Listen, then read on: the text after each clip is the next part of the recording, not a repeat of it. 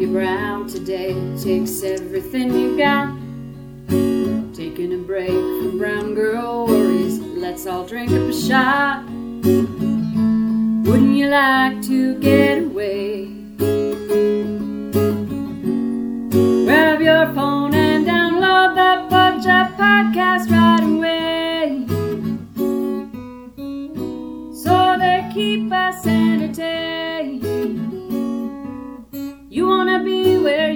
see problemas are the same. Assimilation where poachers put all the blame. You wanna be where you can see problemas are all the same. Assimilation where poachers put all the blame. Hey, and welcome to the Pocha podcast at the intersection of brown pride and assimilation. I'm Kat, I'm Charlene. And we finally got our proverbial shit together, Charlene. We had quite a month, We did. and we're back. We're back though. And we had quite a month, and I kept, I kept joking with you, like, what the, f- what is with the planets? What's going on? That things are just fumbling. Yeah, I I have a, a really good friend who's all you know, she's into the planets and astrology and she's kind of my guru when it comes to those type of things and I text her like what kind of planetary fuckery is happening right now because some shit is going on.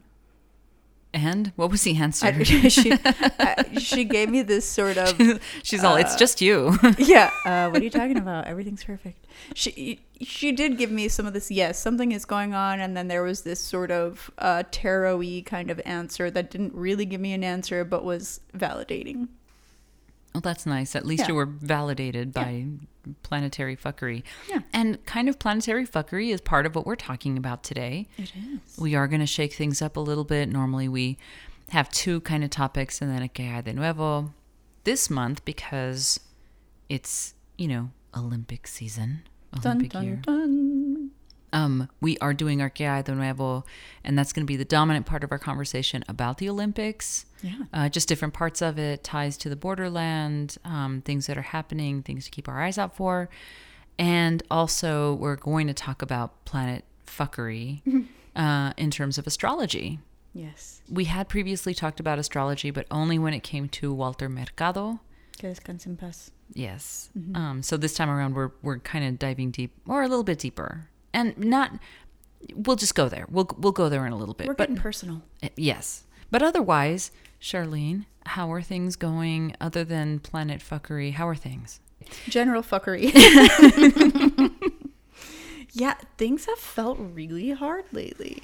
I definitely feel um it just feels like there's so many layers right now of shitty or potentially shitty things, either personally in my life or just in general with the world.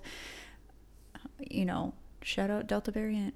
Um making me just uneasy and not happy. Same, same. I'll, I'll I'll say that's that's about the same that's that's going on here. We hope though that our hardcore fan base of all 10 of you are doing well um, in the face of everything that's happening. If you're not already uh, getting prepared for lockdown again, pandemonium, it's probably going to happen within the next couple months. Every so often, my mom will send a text being like, are you stocking up on this or that? Because she reads the news or she listens to NPR and other things that are happening out there might domino affect our area. Sure. It is very true that our gas prices are soaring right now. Um, Which, in fairness, normally in the summer, Yes. we see that anyway. Yes, very true. We do have a plethora right now of wipes and sprays, but with the Delta variant, I am wondering if we're going to go into panic mode as a human, as humans again. Hell yes. yes, because people are funny like that. I th- and especially because it's happened once, I think it will happen again. Uh, and and maybe sooner rather than later. and crazier because we've already been through this. Like, oh, remember that time that we were Right. fight fisticuffs over? Yeah, toilet remember paper? that time we all had to share, you know, one roll of toilet paper for six months? Like, I don't want to be that guy again. So, I think I'm gonna go back to my six square quantum of toilet paper just to make sure that we have some. I don't want to go overboard and go to Sam's and and start having like a a shed full of TP for the PP, but you know, Yeah, I see it. I, I can see it come. And there's still there are still just general issues with shipping and and getting things places and backups and all that kind of stuff. So I don't know. I I I want to have faith in the people. I really do. So you know, come on, people, get it together. get it together for everyone's sake. Yeah. Just like we're getting it together because we missed our yes. our last uh, um, the weedy weedy, weedy. we yeah. yeah, we we had to we had to remix one from the past, which was a good one, but still, we, it was not new content. So here we are, I know. making it right. Trying to practice what we preach. That's right, getting our shit together. Here So let's get into it then. So on the Pocha podcast this month, this is uh, the episodio for August, episodio 29.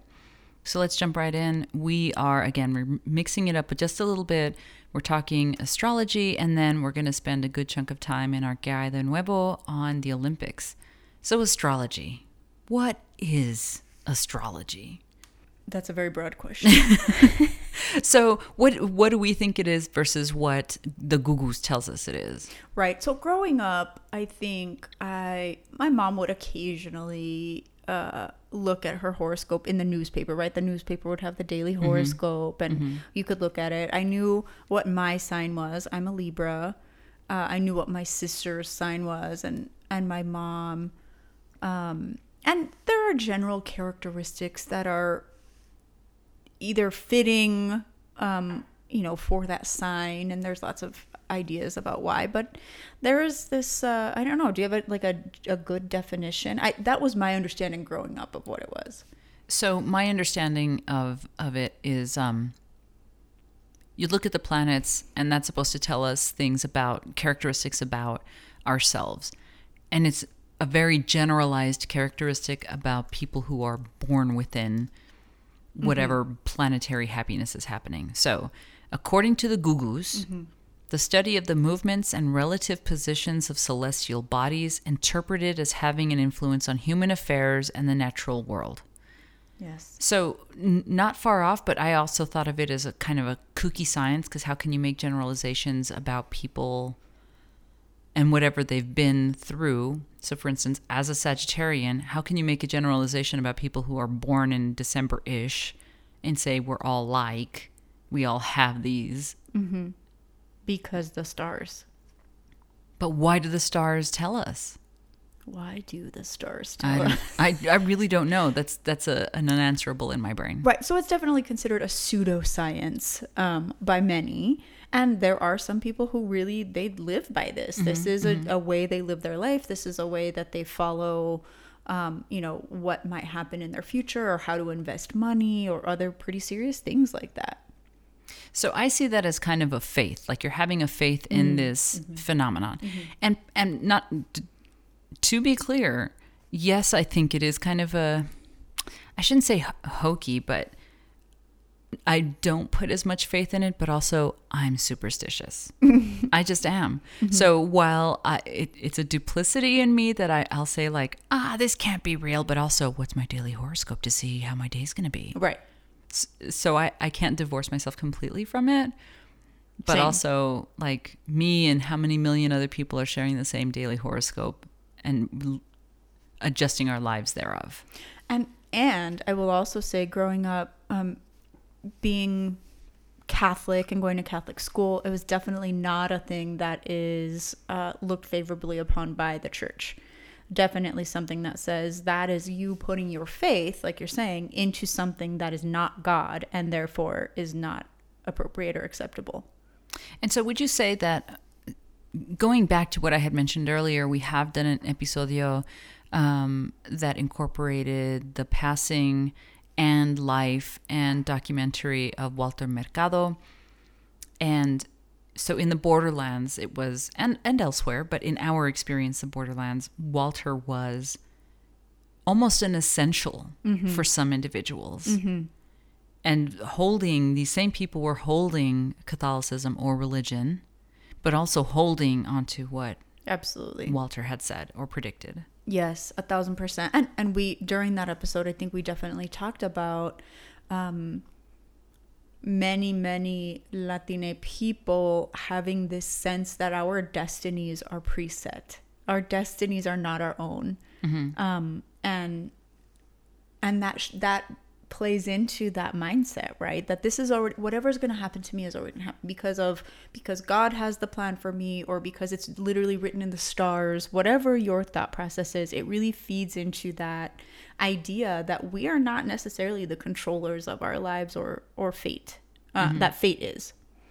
Yeah, no, I I see that. And and I do still see the ongoing influence of Walter and astrology because it's still uh, as much as people might like in part like myself play it off as hokey, people are still purchasing um their star sign. They're still purchasing um talking to uh, like time talking to an astrologist to tell them about where their life is where they're headed or otherwise. So it's still a thing. It's Definitely still a, a like a it's billion million dollar industry. Billion million? Yes whatever. I don't have the exact do i look like an accountant? I only play one on tv you're a sagittarius. What are the supposed characteristics of a sagittarian? Okay, so and I laughed at one of them because it was kind of it was kind of uh, hilarious. According to one of the sites, Sagittarius traits are strengths and weaknesses. So we'll look at those first. Our strengths: generous, idealistic, great sense of humor, which I think our executive producer might kind of disagree. Our weaknesses: promising more than than can deliver, very impatient, will say anything no matter how undiplomatic, which is which is sometimes very true. Hmm. Sagittarius likes freedom, travel, philosophy, being outdoors. Hmm. Sagittarius dislikes clingy people, being constrained, off the wall theories, details. So from your from your point of view, how much of that do you think is reflects me? Um, I mean, some of them, yes. I do think you do have a good sense of humor, even though the dad jokes are a little much. um, but I think you are, you do enjoy philosophizing. I think you are, um, what were some of the other ones? Uh, so generous, idealistic. Lover of freedom, don't like to be constrained. I can totally see that. Yeah, and that does go hand in hand with my dislike of clingy people. That mm-hmm, is true. Mm-hmm. Yeah, I can see that for sure. The what I I, I looked up and Sagittarius goes from November 22nd or so to December 23rd, 22nd, something mm-hmm. like that. Um, optimistic, lover of freedom, hilarious, fair-minded, honest and intellectual, spontaneous and fun, usually with a lot of friends, are perhaps the best conversationalists in the zodiac Ooh. Hmm. Uh, share a need for adventure, passion, and competition, which other signs often find daunting, irritating, or intense. Uh, I know people find me irritating. Faux show. and intense. uh, but I do. I think there are some of those things that um, are are characteristic of you as a human. I also think I could probably I, plug. I was just gonna ask, like, can uh, do any of those describe you? sure. Honest, yes, definitely, a hundred percent. So, what are yours? So you're a Libra. What is that? What does that mean? so, uh, Libras are the one. Uh, the The sign is like the scale of balance, right? Like the scales of justice type of thing. Uh, so it's often said that Libras like balance, which I totally do. I am definitely that person. Um, Libras are known for being charming, beautiful, and well balanced. They thrive on making things orderly and aesthetically pleasing. Uh, Yeah, no, I can see that. Yeah, for sure. Crave balance uh, can be equally as self indulgent as they are generous. Kings and queens of compromise like making peace between others, a thousand percent. Libras crave for attention and will get upset if they are ignored. They are prone to taking extreme measures to be the center of attention, and this trait does not serve them well. Like, it's not a good look. Stop trying to get all the attention. Uh, it says, in times when Libras really need help, others might think it's a trick to gain attention. Damn. Shitty. Right? Wow. I know. Hmm. Can I? So, uh, in the same website that I'm looking at, that I looked up the Yeah, yeah, Sagittarius me. piece. So, your strengths: uh, cooperative, diplomatic, gracious, fair-minded, social. I have a few disagreements. Weaknesses: indecisive, avoids confrontations, will carry a grudge, self-pity. I see the grudge. Oh yeah. Oh, I will hold a grudge for years. Libra likes harmony, gentleness, sharing with others, the outdoors. Libra dislikes violence, injustice, loud mouths, conformity. Loudmouth. A hundred percent on that. yeah, totally. And injustice, because Oh, yeah. Mm-hmm. yes, absolutely. That and that balance does make sense on that. Why Mm-hmm. that's the I don't know, the logo, the Libra logo, I don't know. yeah, But for sure. yes. So and so off of these two things, other than a grudge and balance and harmony, what what do you think rings true for you? Uh, all of that. All of it. Yeah. So you're also indecisive. Oh yeah. Ah. A thousand percent. I overthink everything. And and really with simpler things I think I'm indecisive. Like what are we gonna eat for dinner turns into a freaking three hour fight because I don't know. I don't care. And then, oh, so you want this? No. What the hell? You just didn't care. You obviously care. Yes. Uh, I'm de- I can be very indecisive. Um, because I want to make sure that I've thought through all the options and I'm not just making a rash decision. I want to take my time and do the pros and cons and eh, it can take a, it, it can be intense. Exhausting. Um God. I um I don't see that as being indecisive. I see that as being thorough. I like it. Reframe. reframing the heck out of that one. like it. Absolutely. But um, yeah, there's a couple that I do think really ring true for you. The I guess the need for attention one is weird for me because I do I I don't in general like a lot of attention. It makes me uncomfortable and I don't know what to do with it. Um, but in my close circle, I do want attention. Like I want my husband to pay attention to me. My kids damn well better pay attention to me. You know, so there there's it's weird. That is a weird one for me. Uh-huh. Um, so one of the other pieces about the Libra that on this particular website, they hate being alone. Is that I don't see that as being you. I need I need to be alone sometimes. I need to Yeah. recharge when I get overpeopled. I need time to recharge alone, for sure. Yeah, I don't know. I don't like that one. Okay. So how much in your life do you I don't want to say depend, but how much of this do you pay attention to? Do you think reflects you? Like do you read your daily horoscope? How often do you call your friend that you mentioned? Um, I do love talking to her, and she'll do tarot uh, on occasion, and and really, it's it's kind of like a little bit of a therapy session because whatever cards are pulled, it feels like you can apply whatever's happening in your life to those cards and then talk it out. And it's nice to have it it's like a template, right? Here's a template for what may be going on. You fill in the details. And so it it feels more therapeutic to talk about it in that way. Um, and we will have conversations. I don't know, maybe once a month, every every few months or whatever. Um, but I don't. It's not like okay, I have this giant financial decision to make. I'm gonna look at my horoscope to see what I should do. Definitely not making major life decisions based on it. But I will say that on occasion, when it has felt super chaotic in my life, I may, hmm, I'm just going to see what the horoscope says. Just see if that helps me to sort out any of what I'm thinking or feeling. What about you?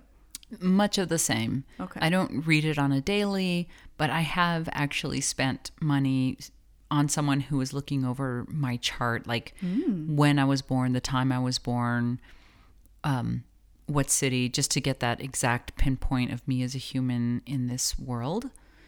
Um, and what they had to say. So this, I did this. Don't don't age me here. I did this about 15 years ago. And one of the th- things she said, and this is a self disclosure for our all 10 of our uh, listeners, she said, You know, you really shouldn't worry so much about the depression as you should the anxiety in your life. And Wow. at the time, I was like, what the what the hell are you talking about? And then as I got older and moving back here really triggered some things and made some of the anxiety really pop out.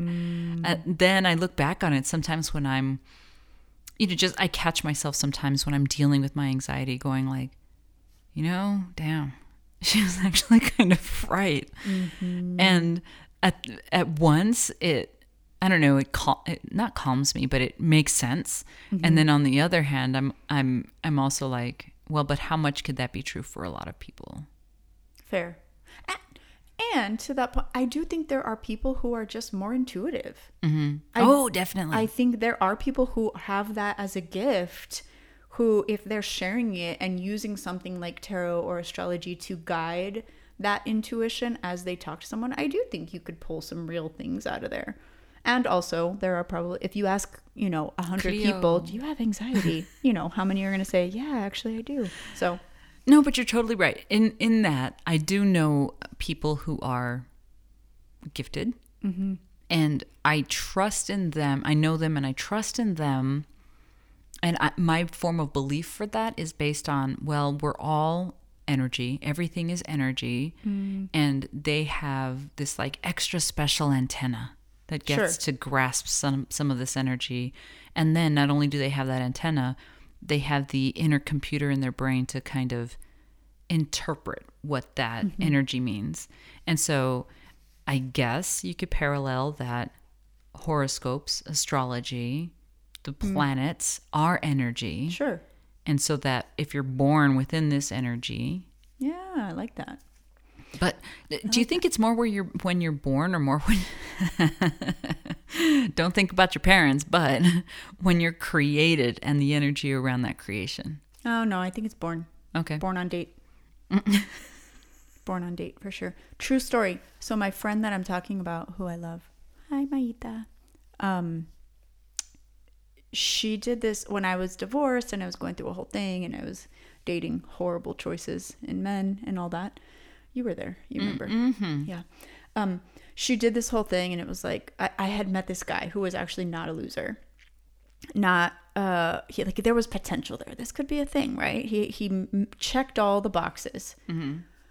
And she's like ooh we'll find out when his birthday is and let's do this whole thing. It's like Oh, okay. Okay. so do the whole thing. She does this this whole chart thing and she's like oh my gosh you guys are a good match like a super good match. This is ridiculous. And she goes to this whole thing and you know blah blah blah. Uh, we were not a great match.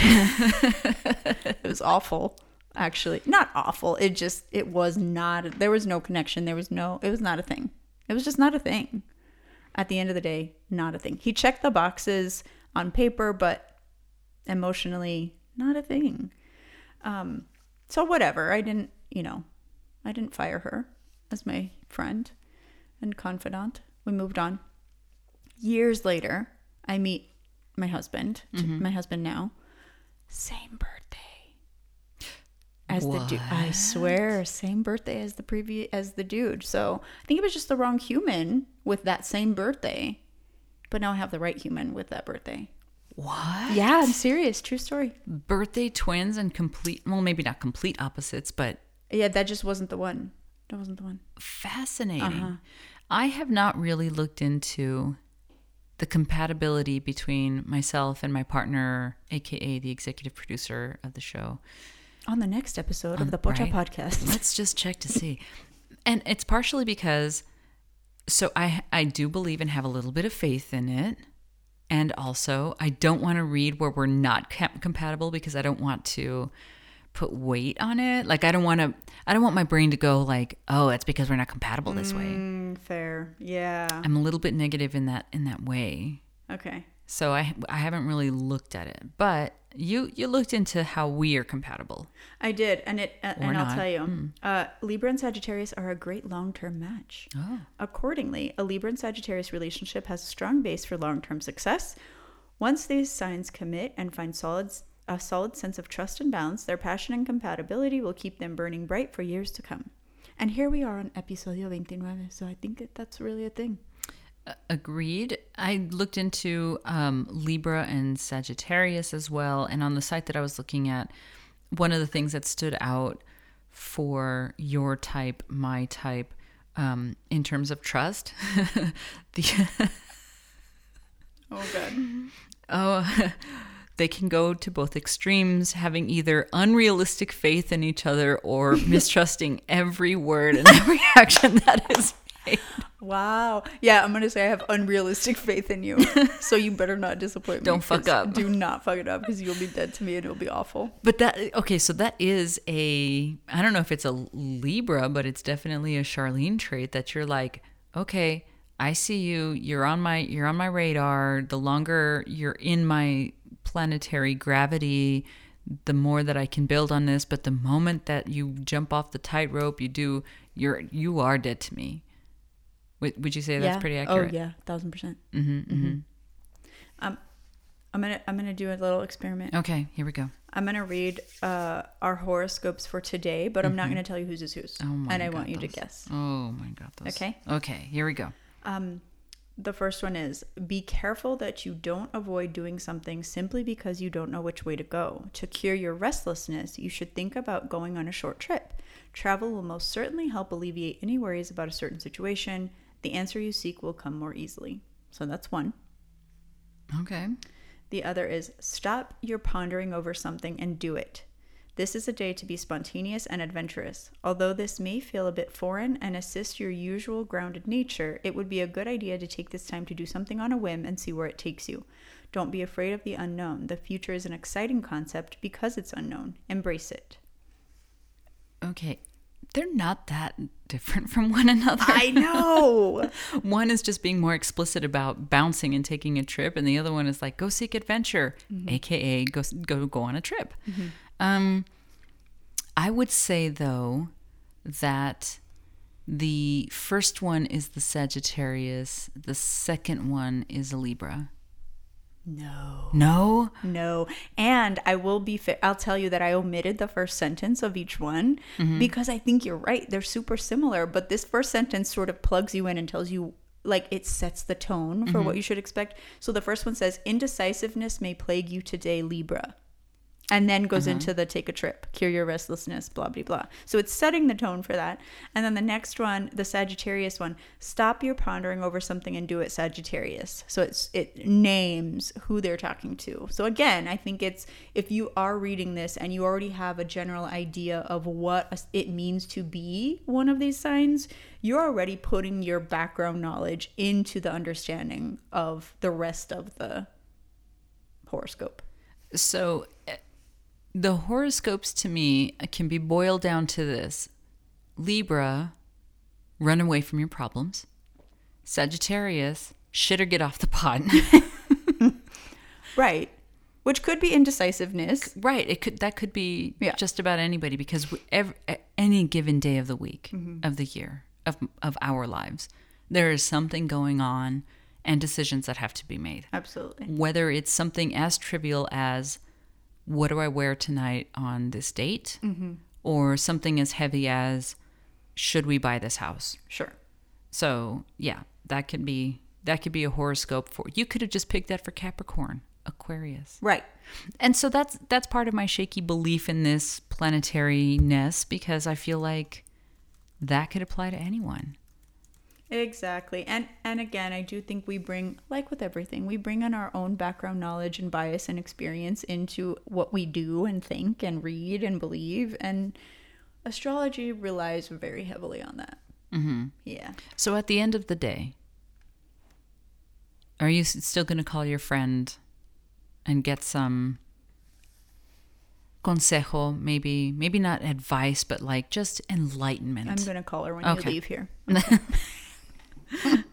Should I trust her? I don't know. What do you think? Yeah. now I know. Now I know. I've been putting undue faith in you as a human. Not gonna lie, I I am gonna continue to have my shaky superstitious beliefs in this because I do still feel like we are all energy and sometimes we just need a little help deciphering what this energy means and maybe other energies in the world can help us with that deciphering. Yep. Agreed. Whether you call that Christianity and praying or whether you call that your horoscope Or counseling. or hello counseling appointment in the near future. Yeah. All that. It's you- it's a lot Do you feel more enlightened now? less. Less. I feel better about our long lasting Yeah, trusty okay. distrust relationship. Okay, I do like that. Yeah, good, good, good. Like it. We'll All stick right. with that. So you are listening to the Pocha podcast at that intersection of brown pride and assimilation and planetariness. I'm Kat. I'm Charlene. And Charlene, I know that um, we are not in an even year, No, but we are we're almost like doing a retro 2020 throwback for the Olympics. yes, it's the 2020 plus one Tokyo Olympics right now. One. Yeah. It brought its plus one. It brought its plus one. Um, they are a perfect match for each other as far as we know, uh, both causing havoc wherever they go. Uh, my daughter was, we were watching something, she's like, why does it say 2020? And we had to explain, well, you know, they probably spent millions of dollars on signage and all this other stuff, and they can just, you know, go put some duct tape on the zero. And I mean, they should have. I would have. Uh, yes, but that's funny that she caught on to that. Mm-hmm. And and everywhere that I have looked, it has been like the 2020 Olympics in 2021. Yeah. what they should have done is put it just painted on an asterisk. Was that a bird? A bird just hit the Oh. Yeah. yeah, the Olympics are like age ain't nothing but a number. Yeah, mm-hmm, it's fine. So we are doing the 2020 Olympics in the same place that they were supposed to be in 2020 in Tokyo, Mm-hmm. um, but we but we are in 2021 Yeah, because that just happens in a pandemic. because planetary fuckery. There was a lot of planetary fuckery that's been happening over the past 18 months Yeah. or more. So, question for you: Mm-hmm. Do you watch it? Do, do you get Um, into it? I do, you know, as with most sports, sporting events, uh, I am intrigued by the story of an athlete.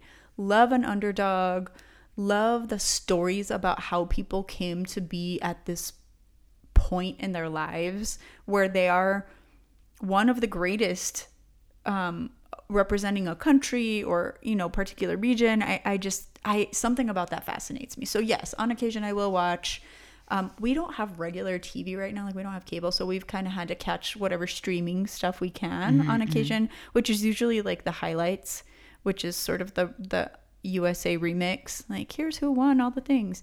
Um, but I have been trying to read up on some of the or or I'll catch it in my social media feed to see some of the other really interesting stuff that's gone on. Okay, and then who do you cheer for? It depends. I think it depends. Um, Because you just said underdog, and that that's not always the U.S., but in some some sporting events, it is. yeah, some sporting events it is. Um, I don't know. I will cheer for the U.S. I like to cheer for Mexico. Um, other Latin American countries. I don't know. It it usually I like again, I like the story when they're like, "Oh, this Brazilian team has only, you know, seen the light of day twice in the last 2 years." I don't know. Whatever it is. I just I'm like, "Yes, they must win." Yeah. Uh, the Jamaican bobsled team. that. Yes, Okay, the Disney yeah. movie. I want the Disney movie. That's what I want. Mm-hmm, yeah. So um, I I think I think it's safe to say that we in in certain generations we grew up with the Olympics because it, it wasn't it wasn't before uh, who could pay more to have it televised. It just used to be shared across the three major networks. Th- You know, just some took gymnastics, some took swimming, some took I don't know under- Curling. curling, whatever it is. Curling is fascinating. Right? Um, so if you are of a certain age and older, it might be ingrained into your life because you couldn't go to a channel without Oh, it yeah. being on somewhere. Yeah, you wanted to watch a show. Sorry, the Olympics are on. Exactly. For like days. everything was just put on hold for a month Olympics, yeah. and whatever. Straight up. And and you could not only was it on TV, it was like you were red, white, and bluing it at every corner store with every soda pop, with every mm, meal, Fair. chanclas, everything was all sorts of red, white, and blueness mm-hmm. when we were growing up. I I had forgotten that, I think, but you're right. There was this whole sort of patriotism like we're playing like our team, whatever Mm-hmm. it was, curling or boxing or whatever you were into, our team is playing as a country. Mm-hmm. and our you had to rally around that. yeah. And so something that um, I don't want to say that it's particular to this area, but it was definitely you could definitely see that f- uh, there were some people who were re- rooting for two teams, or there was a certain extra orgullo of I'm I'm in the U.S. now, and so I can't root for that team, or at least that's that was my experience growing up in in hmm. El Paso in the borderlands. So I too like a good underdog story. Mm-hmm. I too like a good Disney story. Mm-hmm.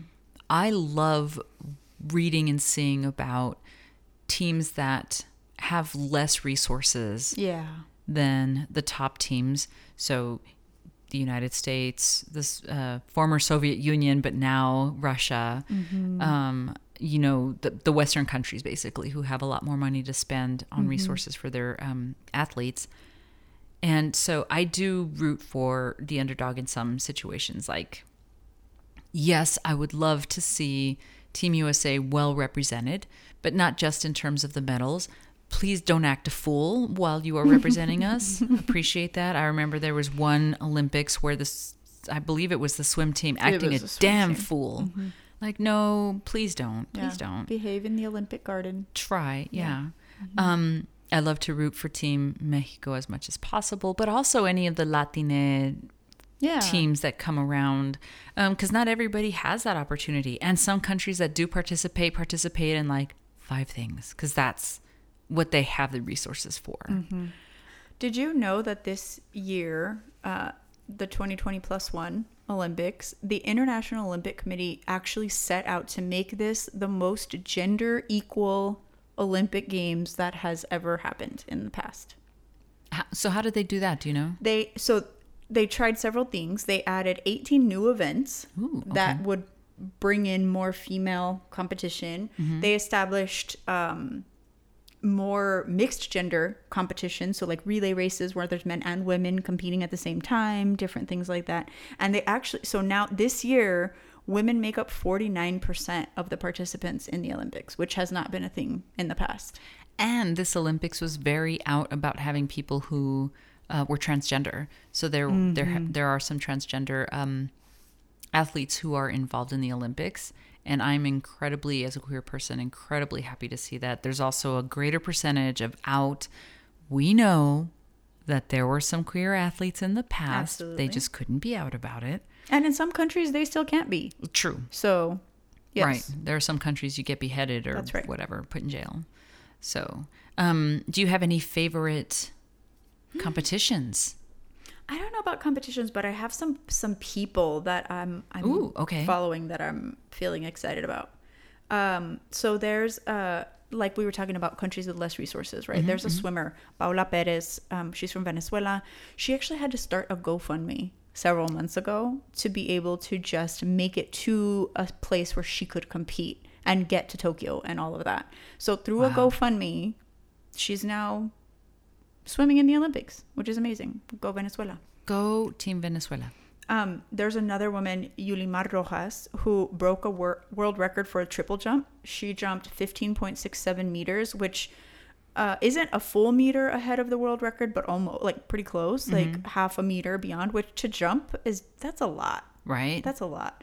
Um, she's the first Olympic gold medalist from Venezuela ever. yes. Yeah, a woman. Go. So go her. Uh, there's a there are a couple weightlifters, which weightlifting just trips me out. Like I can, you know, I can barely help bring the couch in or what, like you know, move furniture and shit. So weightlifting just trips me out. Right. I'm just the best I can do is like curls of my drink. to- yeah. Exactly. Okay. So weightlifting trips me out, and you know, historically has not been a female sport. So it really interests me. Um, one of them is her name is Nisi. I don't know how to pronounce it. D A J O M E S. That's her last name. okay. Um, first woman to win a gold medal for Ecuador. She lifted 580 pounds. That's Okay. like an elephant. yeah. I no. don't know. Picture picture that. 580 Yeah. pounds is like um, three, uh, what quote unquote normal humans or so. More. 500. Okay, I'm not mathing well, but yeah. Oh my god. It's a shitload of weight. 580 pounds, almost 600 pounds she lifted. So amazing. And then, A quarter of a ton. thank you. A quarter of a ton. What the hell? That's a Yugo. She lifted a Yugo. She lifted a smart car. You know? she did. Yeah. Huge. Wow. Huge. Um, and this is this chick is funny. If you have not seen Sarah Robles, she's from California, um, weightlifter. She has an Instagram. It's so funny. Follow her. She's funny. Sarah Robles. Um, first woman to win two Olympic weightlifting medals and the first American to win multiple Olympic weightlifting medals in the last 57 years. And she's funny. Like, funny. The stuff she posts, she's just like, yep, I'm just out here doing it. Like, just out here lifting shit. Like, funny. So, uh, those are some of the people that I thought, man, they really stand out. Um, I know you were talking about a few people that had like connection, borderline connections. So yes, um, I I always get curious to see what the borderland connections are, and by borderland, to be explicit, I'm thinking like New Mexico, El Paso, and Mexico, right? So there was uh, a swimmer who didn't quite make it, but is still part of Team USA. William Torres out of El Paso s- grew up in El Paso, but then his parents moved him to Austin so that he could further his swim career. Um, and he has m- medaled in like the Pan American Olympics and, and otherwise, but um, just wanted to follow where he was going with it. Uh, so skating, skateboarding Yeah. is an Olympic event for the first time. So like not X Games. We've seen X Games Sure. for like over a decade now. And I'm not like X Games is less than or anything, but just that skateboarding is an official Olympic event. And there was an Albuquerque street skater, female, uh, Mariah Duran, who competed. She didn't medal, but it was still amazing to see Mariah just because most people don't even remember that New Mexico is a state right. just to see her out there competing and she has her own uh, skates through meow skateboards Nice. um, and they are incredible and beautiful. One is has a artistry of the sandia mountains from albuquerque area on it. Love that. beautiful. Um, and like you i do love the underdog story. Um, there was a weightlifter i know we were talk- just talking about weightlifting and how interesting it is but um, there was a weightlifter out of the philippines who won gold and it was the first gold medal that the philippines has had. Oh, wow. And a woman who won this. So I'm I'm gonna take a take a try at her name. Hidilyn Diaz from the Philippines won gold medal, and then there was a boxer that captured my heart. Um, First name was Nesthy. Hold on, just a second.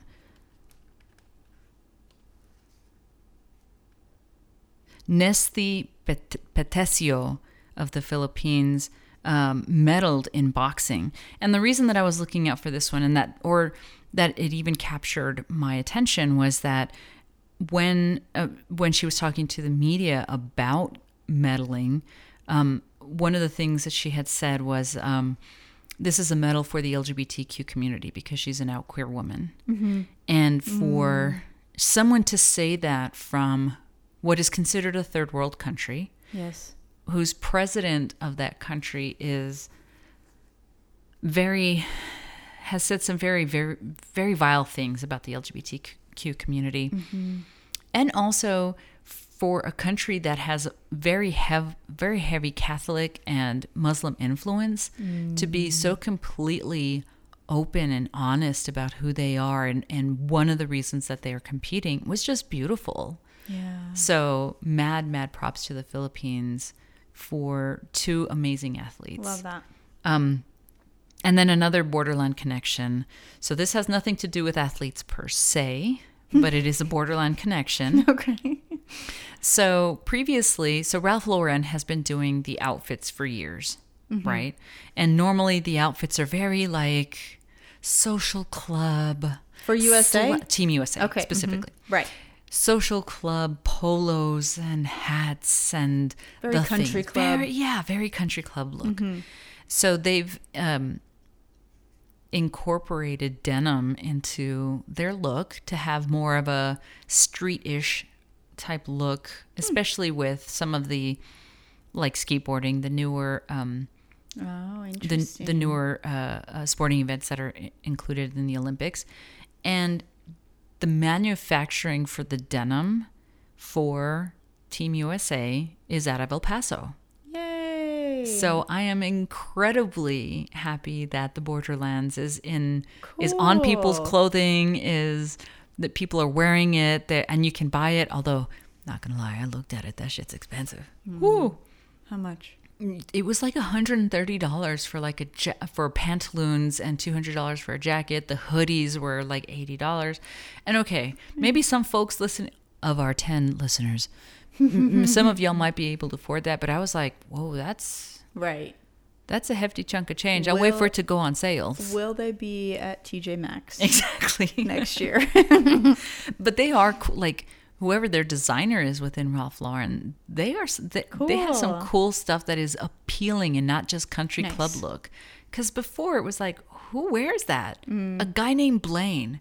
Now Mm-hmm. it's like, oh, I could, yeah, I could see myself in that. nice. I like that. So Borderland connections Love in it. there. Okay, I see it. The other thing that fascinated me a little bit, and that I've been so with this whole talk about more gender inclusivity, um, and just all around inclusivity, I I've been following some of these athletes. There are a few pregnant athletes, which Oh snap! fascinates me because as a pregnant person, I didn't want to get up off of the couch several times throughout my pregnancy. At the very beginning, it was because I was so freaking tired. Mm-hmm. It was like I had taken a sleeping pill. I was so tired.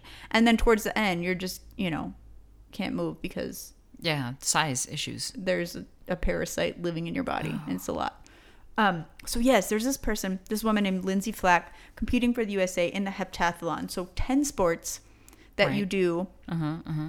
18 weeks pregnant noticeably pregnant i mean because she's you know super yeah. fit you can see that there's a human living in her body mm-hmm. uh, she did limit her performance and this is her third attempt at the olympics which she said obviously she did not plan to be pregnant at this time but it is what it is. She's happy about the pregnancy. And so she gave it her best. She gave it her all. She did uh, only one high jump attempt ran 100 meters out of the 800 meter event did only one attempt at the shot put and the long jump. But she i mean she did it at an olympic level. Like this woman is 18 weeks pregnant. She could kick my ass at any of these events Oh my God! Yes. as a non-pregnant person. So that fascinated me. Wow. And then there's uh, there's a, a Paralympic competitor named Lora Webster. She competes in um, sitting volleyball. Okay. She's pregnant and a mom of three, and is saying, not even talking about her disability, not even talking about the fact that she's a Paralympic athlete, but saying that one of the major barriers for her was childcare. How do I compete as an athlete and have childcare for my three kids? So sh- this woman is a Paralympic athlete and pregnant, not even complaining about any of that, saying who's going to take care of the other kids. Oh shit. So yeah. fascinatingly, I went down a rabbit hole You and sure found she got a $10,000 grant to help with childcare from a fund that was set up by the Women's Sports Association or Women's Sports Foundation and the brand Athleta. Um, Allyson Felix, who you might remember was a gold medalist, helped to start this fund after Nike, who was one of her sponsors, wouldn't pay her during her maternity leave. And she's like, I'm still working. I'm still repping the brand. Like, how could you not pay me during my maternity leave? Which they have since changed their policies Good, good. because of her. But she started this fund to help mom athletes be able to not have to decide do I want to compete and be a top level athlete or be a mom. She's trying to help people who can and want to do that do both, which I find fascinating and absolutely love it. I'm going to put you on pause right Do there it. just to say that tangentially, Allyson has been po- popping up on my m- brain radar because she, um, having been a pregnant person, had some issues with her pregnancy and has since taken up the fight on maternal mortality rates with because she's a black woman Yes. with black um, black mamas uh, and black pregnant people. So that's how she's been popping up on my my my men, my mental radar uh, as a track field athlete as a parent doing this advocacy work and then now to find out that she's like and then my superhero cape extends another Yep. eight feet because I'm pulling up other people with me. Mm-hmm, I'm not just doing this for me. I'm pulling up other people who are in my situation or situations that I can't even imagine. So mad props to Allyson Felix. Yes. Love that. And that does bring up a lot of thought processes around around Olympics because I think speaking for myself, I think that when I would just look at it from my younger years until, you know, I don't know how recent that I was cognizant of it, but I just kind of thought like, oh, but Olympic athletes have have it made. They have sponsorships or someone pay, someone pays them. Right. And that's not the case. Not the case. One of the things that popped up for me several years ago was there's an athlete for speed skating, a black athlete for speed skating who used to be a roller derby player, was having a fundraiser through their uh, their roller derby skate brand, selling shirts so that her trainer, who was her dad, can go with her to the Olympics, and she gosh. qualified you know, some she was an amazing athlete, and this is just to say that she was able to qualify in, in, in a less amount of time of training for ice speed skating than some other athletes do. And so that that along with, you know, uh, Allyson Felix and other things like, wow, they just don't get paid for doing this. Like if you win, if you're lucky enough to win, Exactly. then maybe you have the Wheaties sponsorship or maybe you have clothing or what have you. But otherwise, you have to do a lot of the work, and your and your family or your support system has to do a lot of work to help get you to that point with the trainer, with you know, starting from a younger age um, to get where you're at. And it's harder depending on the kind of sport that you do, right? Like gym gymnastics is there's probably a lot more monetarily that goes into the training than other sports might have. So where do they get that support along the way? Yeah, it and you know, and if you're having to work for that monetary support while you're training, it's a lot. It's a lot to expect of a human. Um, it's a lot. So good on you, athletes. Good on you. And that I think kind of segues over to one of the bigger stories that has come out about about the Olympics, like how hard you have to work, um, mentally as well as physically, and that's the story around Simone Biles. Yes, brings up so many emotions. Mm-hmm. Yeah. What are your thoughts? So, as background, if you haven't, if you're not as aware about the Olympics and haven't read into it, so Simone Biles pulled out of team, uh, the gymnastics team, um, try, I get not trials, but just the uh, the, the team um, instead of the individual qualifying events, the team event. There you go. And um, she had stated that there were some some mental things that were happening in her life and just needed the space on it because competing. And as you kind of dig further and further into it, um, one is, and that I didn't know about Simone Biles is So wait, that pause. So, okay, pause. Mm-hmm. While she pulls out, people, not Olympians, random ass Joe Schmo who has a podcast or a radio talk show or a, a newspaper article or whatever, are talking mad shit about how she let the country down, about how she's not the greatest of all time if she can't even handle a little bit of pressure. So the world is now eyes on Simone, and shitting on her. shitting on her for for stepping back. Right. Yes, and and saying, what about these other athletes? What about these other gymnasts who have literally bro- played or or competed with broken bones and all of these harsh ad- circumstances? They did it. What the hell's wrong with you? You're not really the greatest of all time if you can't just get up there and do your job. Right, and there was a lot of comparison to Kerri Strug, Yes. who, uh, in in a previous Olympic, she was a gymnast as well, um, had like a messed up ankle. I, I don't honestly remember exactly to the Mm-hmm. extent her injury was, um, but still competed in the vault and stuck the landing. Right. Blah blah blah for for a gold medal for the team, which is It know, turns out she didn't even need that to get the gold. She thought that at the time, and they let her compete on a broken whatever. Just putting that out there too. Okay. and and then had to retire afterwards because her body just couldn't anymore. Yeah. okay, so um, Simone Biles. So things that we didn't know, and this is one of those planetary fuckery, opening up the onion, um, and and to quote you in in previous uh, lo- um, sayings that you've had in your life is you don't know my life.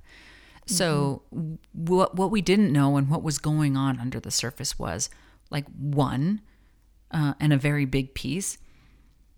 When um, there was that doctor who was exposed for having uh, molested Dr. Nassar, having molested um, hu- over a hundred athletes, Yeah. female gymnasts.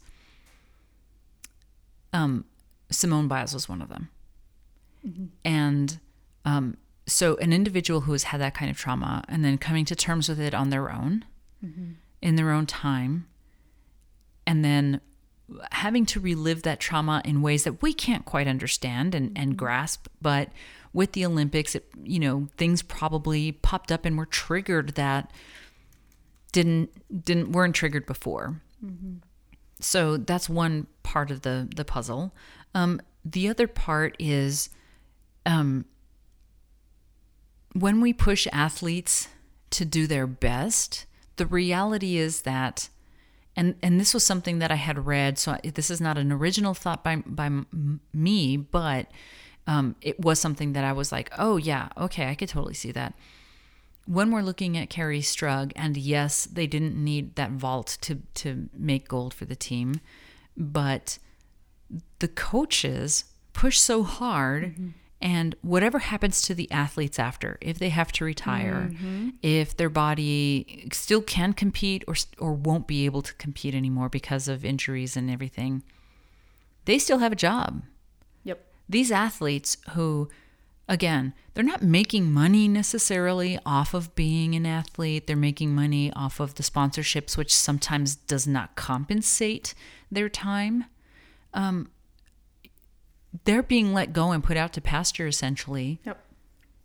and the coaches who push them so hard to have to to represent the country or otherwise they're happy and whatever i still get to go on and- Next. and yeah Next. next athlete Yep. come on in um and that's very very very unfair to our athletes right Yep. and and the thing that i think that people hmm, uh, not a generalization but i think some people cannot wrap their mind around is and it's maybe because you have not competed or they have not competed but there's a difference between competing with an injury and competing with just uh, uh, uh, I can't reach for the word. Maybe you can think of it for me because that's where my brain is at. But there's a difference when you're trying to compete and give your all um, and give it at a level where you're not broken mentally or otherwise. Yep. Yeah, absolutely. I, I think, and she's come out and spoken and said it was a mental block. She was afraid she would freeze up midair and hurt herself and hurt the team because it was a team event. So she's not only looking out for her own best interest, but trying to support her team and all that they had worked for. Fortunately, I feel like her coaches, maybe we've made some progress in the land of push till you can't push anymore um, and supported her decision. Her teammates supported her decision. But holy shit, this young woman, she's 24, had the maturity and the self awareness to say, I am going to step back because of whatever, because it's not good for me to move forward, period. Mm-hmm. And I, I just feel like if the last few years have taught us nothing, I mean, like, if you have not paid attention to racial uprisings, to the Me Too movement, to these trials of these men who were in power positions over these young women or actors or whatever, if you have not paid attention to any of that, I I mean, I don't know what to say. Um I will say that the bravery that she showed is an example that I want my not just myself, but my daughter, our daughters, to be able to follow, to say it's okay to know when it's enough. Only you can know that. Only you can know when it's enough. Um, is she still the greatest of all time? It doesn't discount the rest of her medals. She's still one of the most decorated gymnasts of all time. It doesn't erase that. Right. And in fact, she went on to get to win a bronze after this and said it meant more to her than her golds. So that in itself is just, I think we need to, well, I won't speak for the planet, all 10 of you listening. It opens my mind and emotional space to understand that people are complex. We talk about this all the time. It's complicated. How many things went into that moment where she said, "I, I can't," and going back to um, her, you know, the predecessor that she's being compared to, they're sh- you watch the video now. They are handing her broken body over to her violator, handing her over to mm-hmm. the doctor who's been Yep. molesting her for years. Have we learned better? I fucking hope so. So all, I don't know. It it sums up all of these lessons that these last few years we should be paying attention to. Believe black women, listen to black women, me too, support survivors. All of that. It all just comes to a the the pinnacle for me. She is now the poster child for that moment of know when it's enough and and be able to to say it. and I, and I hope she's gotten a ton of support. I I've seen people, you know, um, really appreciating that she was able to do this because it took a lot of strength. It took a lot of strength, and all that to say, I think the lesson here for me is that strength can look like sacrificing your body for a sport that means everything to you and choosing not to risk that because your mental health means more to you in that moment. It can look like both of those things. Damn, that's powerful. Yes. I hope we have learned. I, I do want to add on because this this just touched my soul. She did an interview where she's talking about being a survivor and um and I'll paraphrase, but her words were so so powerful. Um, she said, "I gave my body. I gave everything I had for this sport, for this team, for the Olympic team, and they had one job to protect me, and they didn't. Oof. And I was like, you know what? Spot on, Yep. because they didn't. And Yep. I hope we have learned something. Yeah. I mean, and I, I will speak as a person who is a sexual assault survivor, and I will say that people who are in that unfortunate club know what it's like to have your choices taken from you. She took her choice back.